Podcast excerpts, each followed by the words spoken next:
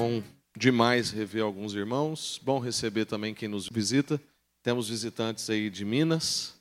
É, temos visitantes que são da igreja, mas que às vezes não vieram ainda no, no culto de quarta. Sejam muito bem-vindos também. É uma alegria ter todos vocês aqui. Graças a Deus. Abre lá em Jonas, capítulo 4. Nós vamos encerrar nossa série. Deus deu um tempo bom para nós. Eu não sei se já pensou sobre isso, irmãos, mas se você frequenta esse culto desde o início, é, e você talvez nunca tinha lido um livro completo da Bíblia, ou nunca tinha estudado um livro completo da Bíblia, através desses nossos encontros você já pôde estudar o livro de Filipenses inteiro, você já pôde estudar Romanos capítulo 8 aprofundadamente, você já pôde estudar agora o livro de Jonas. Então, é um grande privilégio a gente poder ir aprofundando nas Escrituras. Talvez meditar num livro que você nunca meditaria sozinho. Né? E Deus tem dado essa graça para nós. Tem até uma prática que o seu Paulinho e a dona Raquel apresentaram para a gente, tem tempo que a gente não consegue fazer, a gente só fez uma vez, que é no dia da Bíblia a gente ler um, o Novo Testamento inteiro. Né? São mais ou menos 32 horas de leitura bíblica, a última vez que a gente fez. E foi muito legal. A gente fez os Salmos e o Novo Testamento, se não me engano. E sabe o que é mais legal disso? Porque às vezes a pessoa fala assim: não, eu vou ficar lendo 36 horas a Bíblia e tal. O que, que adianta? O que, que adianta é que talvez em 36 horas você vai ler mais a Bíblia do que você leu nos últimos cinco anos. O que adianta é que em um momento de comunhão você vai conseguir ler textos que você não leria sozinho.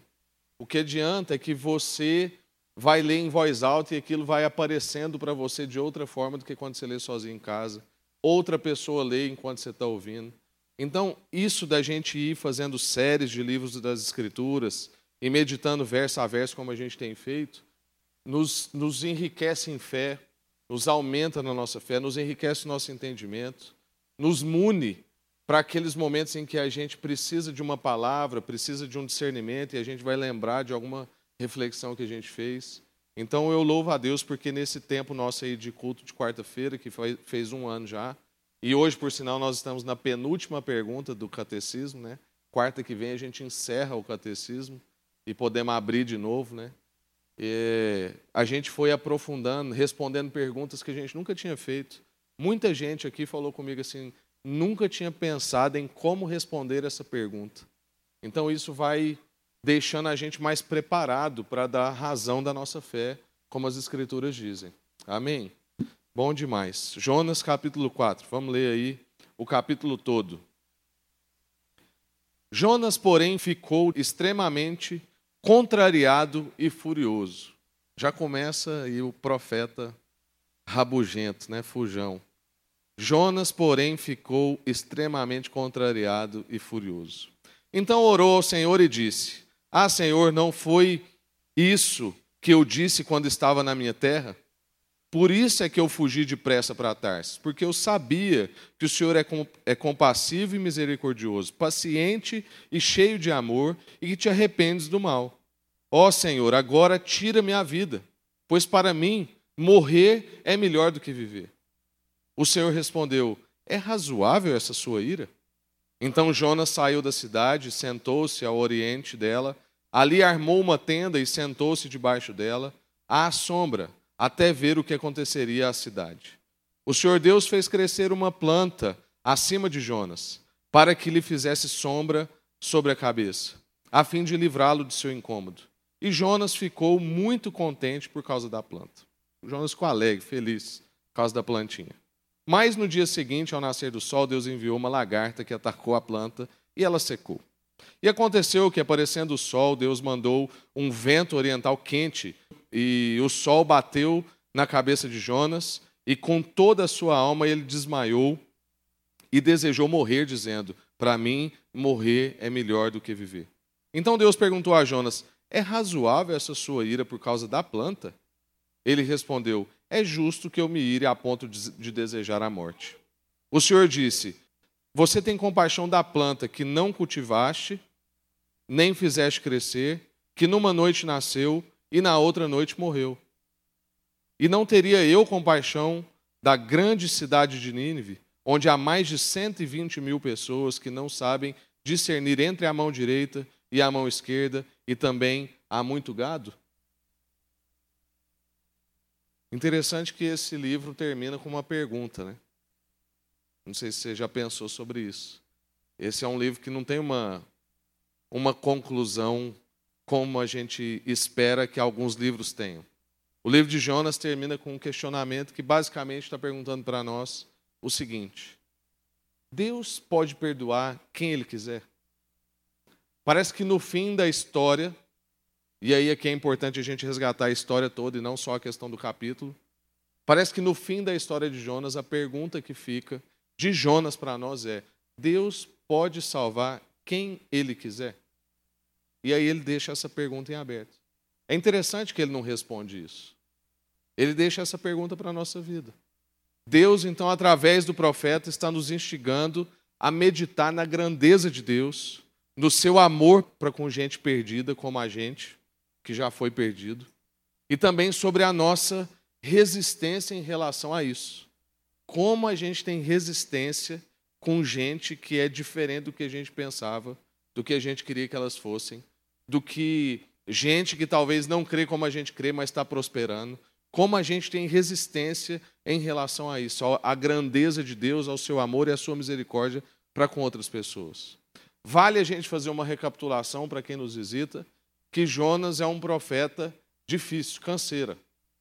Jonas tinha uma missão que era falar com um povo que não era o povo dele ele resiste, vai para outro lugar, Deus manda uma tempestade, o barco quebra, começa uma, o caos, o povo do barco converte, o profeta não converte, joga ele no mar, um peixe engole ele. Naquele momento, ele faz uma oração, Deus dá outra chance para esse profeta ele vai então para o caminho que Deus quer, um pouco relutante. Isso se apresenta no que a gente viu na semana passada, o quanto a pregação dele foi com uma má vontade danada, praticamente três palavras a pregação dele. E, para surpresa dele, o povo se arrepende. E aí, ele está grilado por causa disso. Porque ele não esperava que o povo fosse corresponder à pregação dele. Esse capítulo final deixa claro para nós que Deus quer tratar o coração do profeta, quer tratar o nosso coração, quer tratar o coração do crente, quer tratar o coração da gente que acha que para algumas situações não tem solução, para algumas pessoas não há misericórdia, que não tem jeito de renovar a disposição para algumas pessoas. Esse capítulo último aqui deixa claro para nós que Deus está tratando corações e que Ele pode tratar então os nossos julgamentos, as nossas mágoas, ele pode tratar a nossa amargura, a nossa falta de compaixão e etc. O capítulo deixa claro como é que Deus está se revelando em toda a Bíblia como um Deus misericordioso, paciente, compassivo, resgatador de pecadores. É um trecho das Escrituras que está revelando Deus como ele se revela em toda a Escritura. Como é que ele está trabalhando para atrair gente como a gente para atrair gente para o perdão e para a reconcilia reconciliação. Como é que Deus está renovando a sua disposição para pessoas que a gente considera pessoas impossíveis? Deus está fazendo isso e está nos instigando a também fazer isso. Eu não sei se você estava aqui domingo de manhã, sugiro que você ouça depois lá a nossa reflexão, que a gente compartilhou sobre essa pessoa que Deus está fazendo da gente. A gente viu lá como é que Jesus, pós-ressurreição, reage, quais são os seus primeiros atos depois de ressurreto. Não sei se já pensou sobre isso. Isso me inquietava. Uma pessoa perfeita, o que ele vai fazer agora? Eu iria experimentar o meu novo corpo e a minha nova condição. Jesus tem outra agenda. Essa pessoa plena se revela de outro jeito.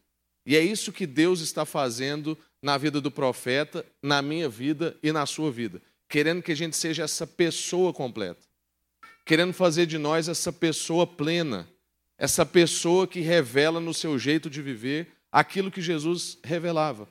Lá em 1 Coríntios 15, no que a gente refletiu no domingo, o, apóstolo Paulo narra que Jesus, após a sua ressurreição, apareceu a Pedro, aos doze, depois apareceu a mais de 500 irmãos, depois apareceu a Tiago e depois apareceu a Paulo como aqui um nascido fora de tempo. E o que nós meditamos aqui é que, na verdade, Jesus apareceu a um traidor, que era Pedro. Jesus apareceu a doze amigos omissos, que não estiveram com ele no momento mais difícil dele. Depois ele apareceu ao seu irmão Tiago, que era um incrédulo, que até a ressurreição de Jesus não cria que ele era um Messias, como que renovando a sua disposição e impaciência. E depois ele apareceu a Paulo, que achava que já não tinha jeito, por isso que ele mesmo narra. Apareceu a mim como que um nascido fora de tempo. Mas Jesus aparece para Paulo para dizer que não há fora de tempo, há o tempo de Deus.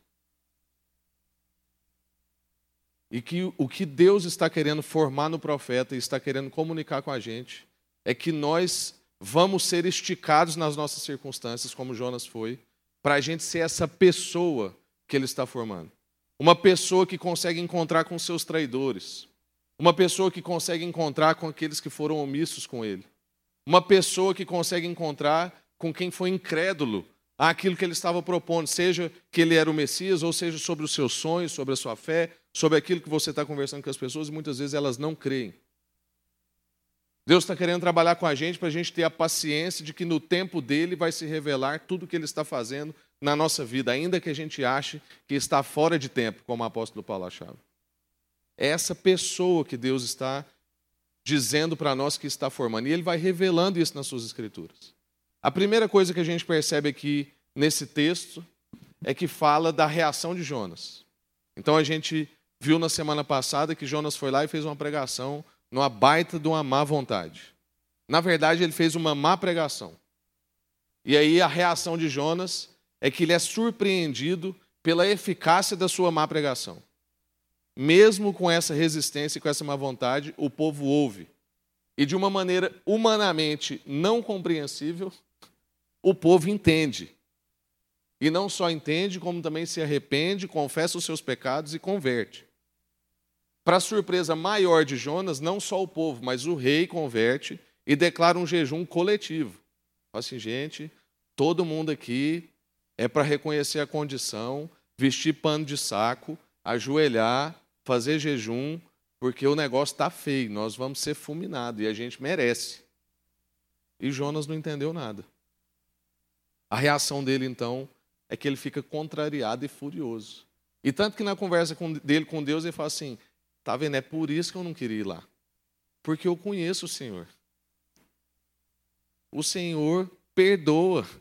O Senhor tem compaixão, o Senhor é amoroso. Irmãos, a destruição que Jonas esperava não aconteceu. Pelo contrário, depois daqueles 40 dias que Deus tinha dado para aquele povo, eu não sei, porque o texto não narra, mas eu imagino que aquele povo deve ter feito uma mega festa, uma baita de uma festa, deve ter feito um barulho danado. E Jonas não estava suportando aquele clima de alegria. Aquilo estava irritando ele. Tipo assim, você está alegre demais. Não, não era aquilo que Jonas esperava. Mas Jonas, no meio disso tudo, e no meio dessa pessoa difícil, ele deixa um bom testemunho para nós em relação à sua relação com Deus. Porque ele diz que ele conhece a Deus. Mas uma outra coisa é que, mesmo irritado, mesmo irado, mesmo furioso, mesmo contrariado, mesmo com raiva, ele vai para Deus. Ele utiliza o benefício que nós temos da prática da oração. Jonas ora. Jonas vira para Deus e fala assim: Olha, eu sei que o Senhor perdoa e por isso que eu estou com raiva. E na nossa vida, muitas vezes a gente acha que no momento que a gente está com raiva ou que a gente está contrariado, a gente não deve orar.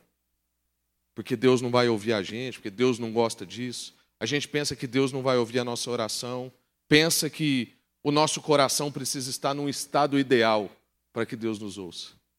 Mas o profeta, nesse ponto, ele está nos dando um excelente testemunho. Ele conhece Deus a ponto de saber que ele pode aparecer diante de Deus com raiva, contrariado, irado, chateado, birrento, dramático, porque Jonas é bem dramático. Ele sabe que ele não precisa estar num estado ideal para falar com Deus e para Deus o ouvir. O que a palavra de Deus está nos revelando e nos ensinando através desse profeta é que a gente pode orar E não só isso, mas que a gente deve correr para Deus, mesmo nos nossos ataques de, de carne extrema. Deus tem estômago para a sua indisposição com aquela pessoa que está aí na sua cabeça agora. Para você tratar isso com ele. Deus dá conta disso, irmãos. Não fica achando que isso é demais para Deus, não. Não, isso é demais para Deus. Eu não vou trazer isso para Deus, não. Corre para Deus. Fala com Deus. Revolte-se com Deus.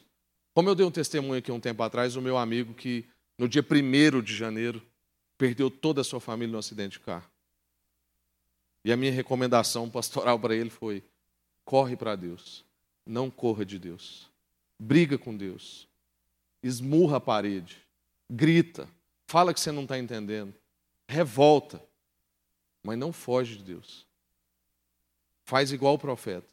Você está bravo, mas você está bravo com Deus, então você está bravo com a pessoa certa. Ele tem compaixão, ele tem renovo, ele tem misericórdia, ele ouve, ele está na relação com a gente, ele não nos abandona. Amém? A segunda coisa que a gente percebe nesse texto é que Jonas faz um pedido. Então a primeira coisa é que Jonas tem uma reação. Depois Jonas tem esse pedido. Ele pede para morrer. O profeta diz que já não há mais razões para ele viver. Ele diz: O Senhor perdoa quem quer e faz como quer. Mas como eu não concordo com isso, e eu não vou suicidar, eu peço para o Senhor me matar. Eu não sei se você já pensou sobre isso, eu já pedi para morrer. Fala assim, Deus está ruim demais, demais. Mata eu. Já recomendei gente pedir para morrer também. É sério. Porque a gente crê num casamento, por exemplo, que aquilo que Deus uniu, o homem não separa. Então, quando alguém aparece querendo separar, uma das primeiras recomendações de gente dá é falar assim: ora para Deus te matar. Porque Ele pode separar vocês. Aí fica tudo certo. Qual dos dois se habilita a morrer? Geralmente, inclusive, o casamento está tá dando errado porque nenhum dos dois se habilita a morrer. Né? Nenhum casamento acaba porque um estava certo e o outro estava errado. É porque os dois estavam certos. Né? E ninguém quis morrer. É legítimo o sentimento de Jonas. Tudo bem que ele é bem dramático, mas é legítimo o sentimento de Jonas. A reação do profeta é bem familiar, parece muito com a nossa vida. Muitas vezes a gente acha que a vida e que Deus são injustos. A gente não quer continuar a nossa caminhada. A gente acha que tem gente sendo tratado melhor do que nós. A gente vai achando que Deus tem os seus preferidos. Pior ainda é quando a gente vê alguém que não tem uma vida reta, que não tem o temor que a gente tem, prosperando. Aí a gente fica revoltado mesmo. Aí você fala assim: não, não tem. A vida e Deus são injustos. Gente que vai gozando de uma vida boa, gente que vai tendo facilidade e que não tem um pingo de temor. Mas, irmãos, ainda assim Jonas buscou a Deus, e isso é um testemunho. Porque, mesmo na sua revolta, ele busca a Deus. O pedido de Jonas é feito para Deus. E isso é importante a gente aprender. Que ainda que a gente esteja na condição de Jonas, e que a gente acha que a vida é injusta e que Deus está sendo injusto, a gente tem essa abertura para dialogar isso com Deus. E até pedir para morrer. E pode ser que Deus de vez em quando responda. Nem que seja figuradamente. Porque quando a gente fala isso que eu disse aqui para um casal, algumas vezes a gente está dizendo literalmente, outras vezes a gente está dizendo figuramente. Que eu tenho que morrer.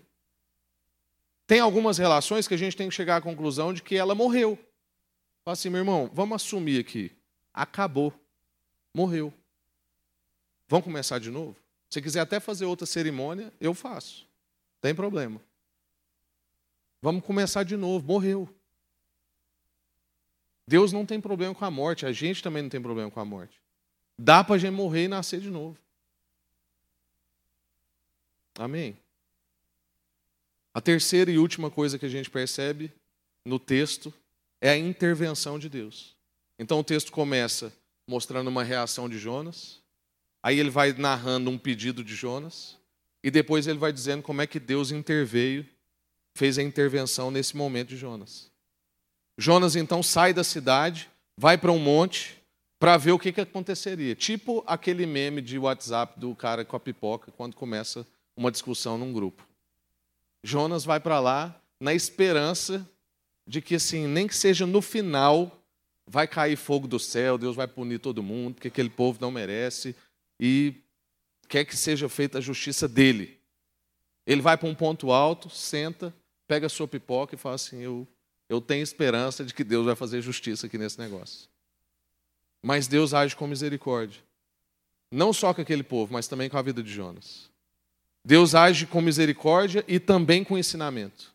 É interessante, irmãos, que nesse momento da, da plantinha, é a primeira vez nessa história inteira, no capítulo 1, 2, 3 e 4, é a primeira vez que Jonas aparece realmente feliz.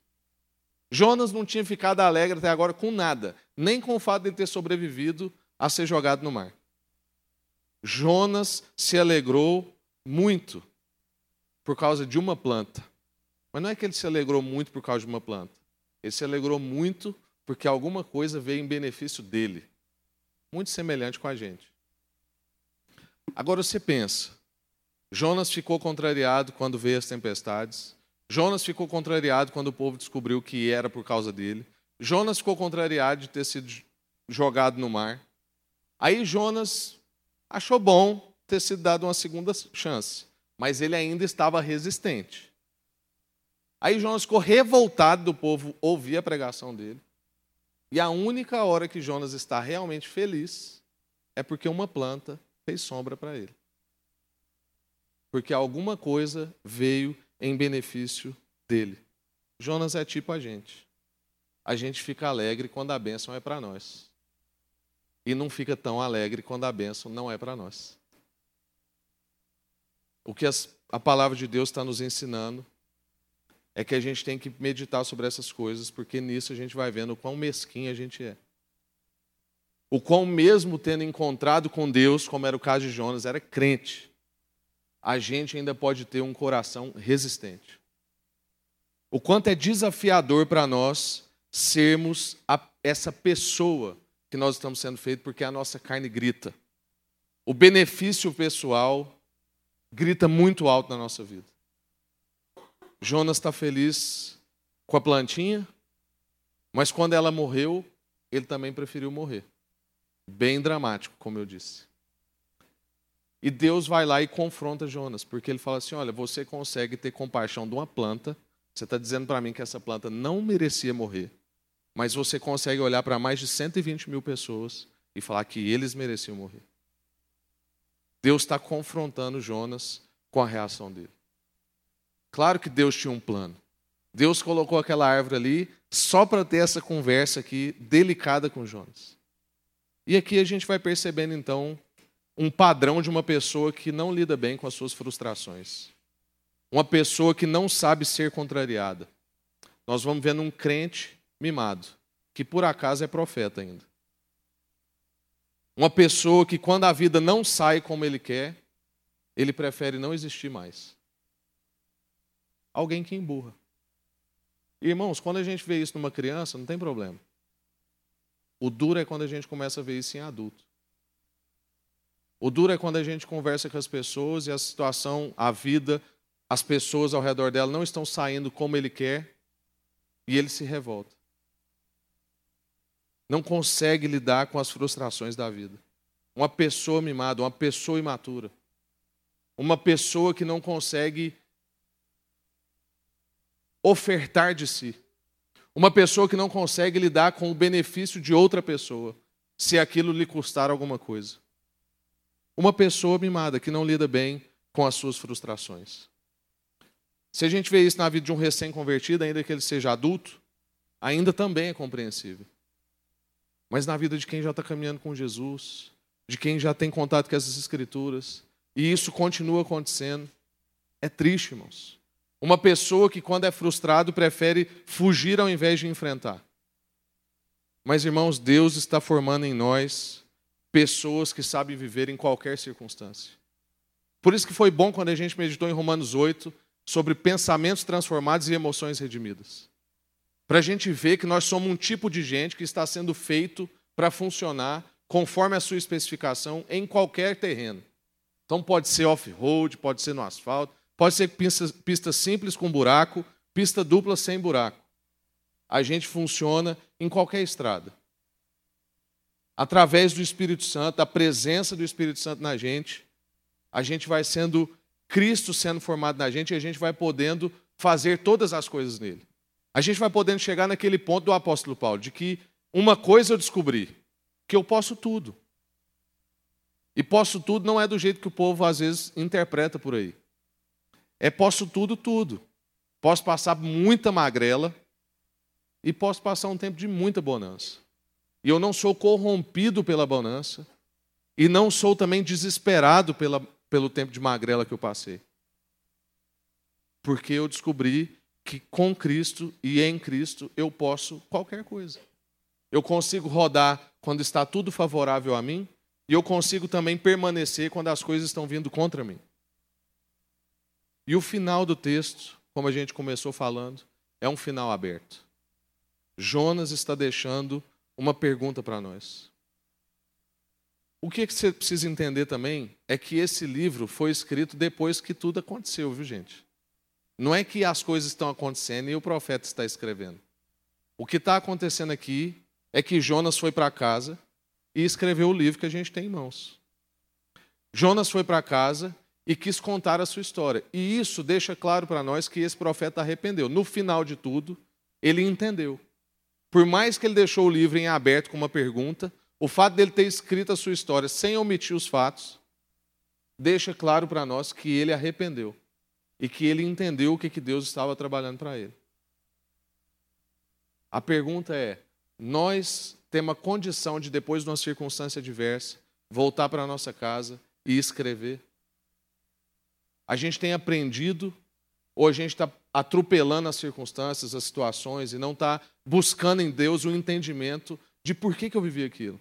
Irmãos, se, se a nossa vida é uma vida de Deus, se Deus está em todo lugar, se tudo está convergindo para Cristo, se Ele é Senhor sobre todas as coisas, e Deus é o Senhor do tempo, e Ele não perde tempo, então, tudo que a gente está vivendo tem alguma coisa. Nós estamos vivendo um tempo de muita distração. E a gente vai vivendo sem meditar. E por isso que tem gente que a gente acompanha que vive as mesmas coisas repetidamente. Sendo que a vida da gente até pode ser rodada assim, mas em espiral. De maneira que a gente encontra num lugar que é parecido, mas a gente está em outro momento. Hoje, por exemplo, eu conversei com um casal que nós estamos numa situação parecida ao que a gente conversou alguns anos atrás. Mas nós estamos assim num outro ponto aqui em cima. Estamos em outro lugar, graças a Deus. A nossa vida tem que ir nessa espiral crescente. A gente pode até passar por circunstâncias que parece que a gente está no mesmo ponto, mas nós somos outras pessoas naquele ponto. Para a gente não ficar sofrendo tudo igual. Jonas vai para casa, escreve esse livro, mostra para nós que aprendeu e gera uma reflexão, deixando esse final aberto. E ele deixa esse final aberto para que o seu povo, depois, o povo de Israel, pudesse refletir e emitir uma resposta à pergunta que ele deixa. E a pergunta que ele deixa é: será que Deus pode ter compaixão de quem ele quiser? A gente sabe pela história que Deus pode. Mas ele deixa essa reflexão para o seu povo, porque era um povo que achava que Deus veio só por causa deles. Mas Jonas descobre que Deus pode ter compaixão e misericórdia de quem ele quiser. Ainda que não esteja na linhagem tal, ainda que não tenha o pedigree tal, ainda que não tenha nascido na família tal, ainda que tenha cometido tais crimes, Deus pode ter compaixão e misericórdia de quem ele quiser. E eu quero concluir dizendo quatro coisas que a gente aprende que com esse estudo inteiro. A primeira coisa é que a gente vê a soberania de Deus clara na história toda. A soberania de Deus sobre toda a criação e sobre todos os acontecimentos. A segunda coisa é que a gente vê Jesus como o tema central das Escrituras. E, jo e Jesus aparece na história de Jonas no símbolo de que ele ficou três dias e três noites numa sepultura e que depois ele ressurgiu. E também porque Jesus cita Jonas nas suas conversas. A terceira coisa que a gente aprende é sobre a oração, a eficácia da oração, o fato de, Jesus, de Deus se relacionar com a gente. A gente vê que Deus ouve, que Deus fala, a gente percebe que Deus ouviu a todos os que o buscaram arrependidos, a começar do povo da tripulação do barco, até toda a cidade de Nínive, até o profeta. Deus ouviu todo mundo que busca a Ele com o coração quebrantado e arrependido cumprindo a sua própria palavra que diz que Deus não resiste a um coração quebrantado. Mas nem sempre Deus dá a resposta que a gente quer. Como no caso de Jonas. Jonas conversou com Deus sobre algumas coisas e Deus respondeu para ele de outro jeito. Porque o que permanece é o propósito e a vontade de Deus, e não a nossa vontade. Por quê? Porque a vontade de Deus é que é boa, perfeita e agradável. Porque a minha visão é limitada a esse espaço e tempo que eu estou. Mas a visão de Deus vê toda a história.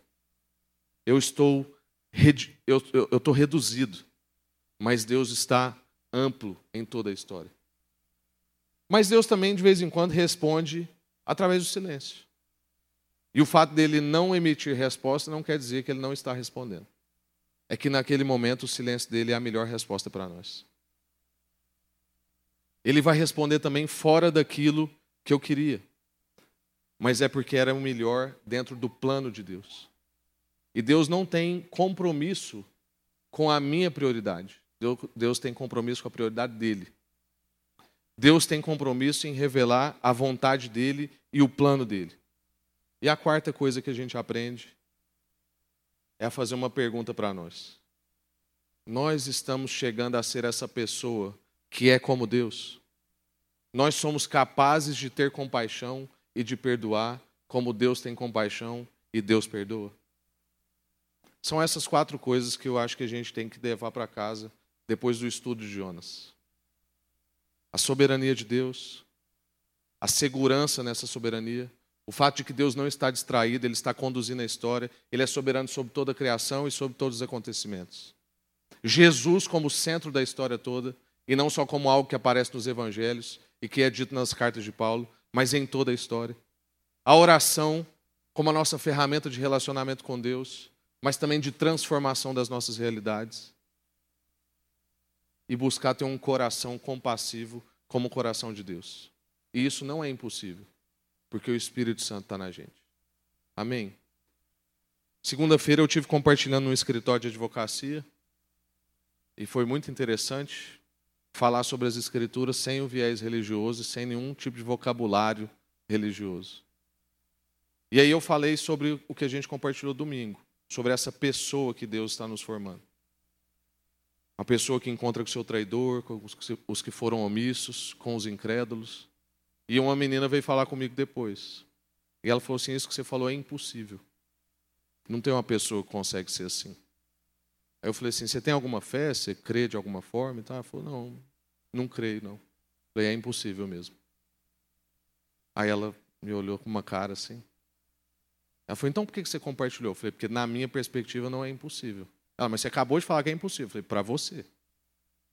Ela, como assim? Eu falei, é porque eu tenho um pressuposto. Você quer conversar sobre isso? Ela falou, eu quero. Aí eu falei, então senta, que lá vem a história, né? Com o Espírito Santo é possível, irmãos, nós sermos essa pessoa formada. Amém.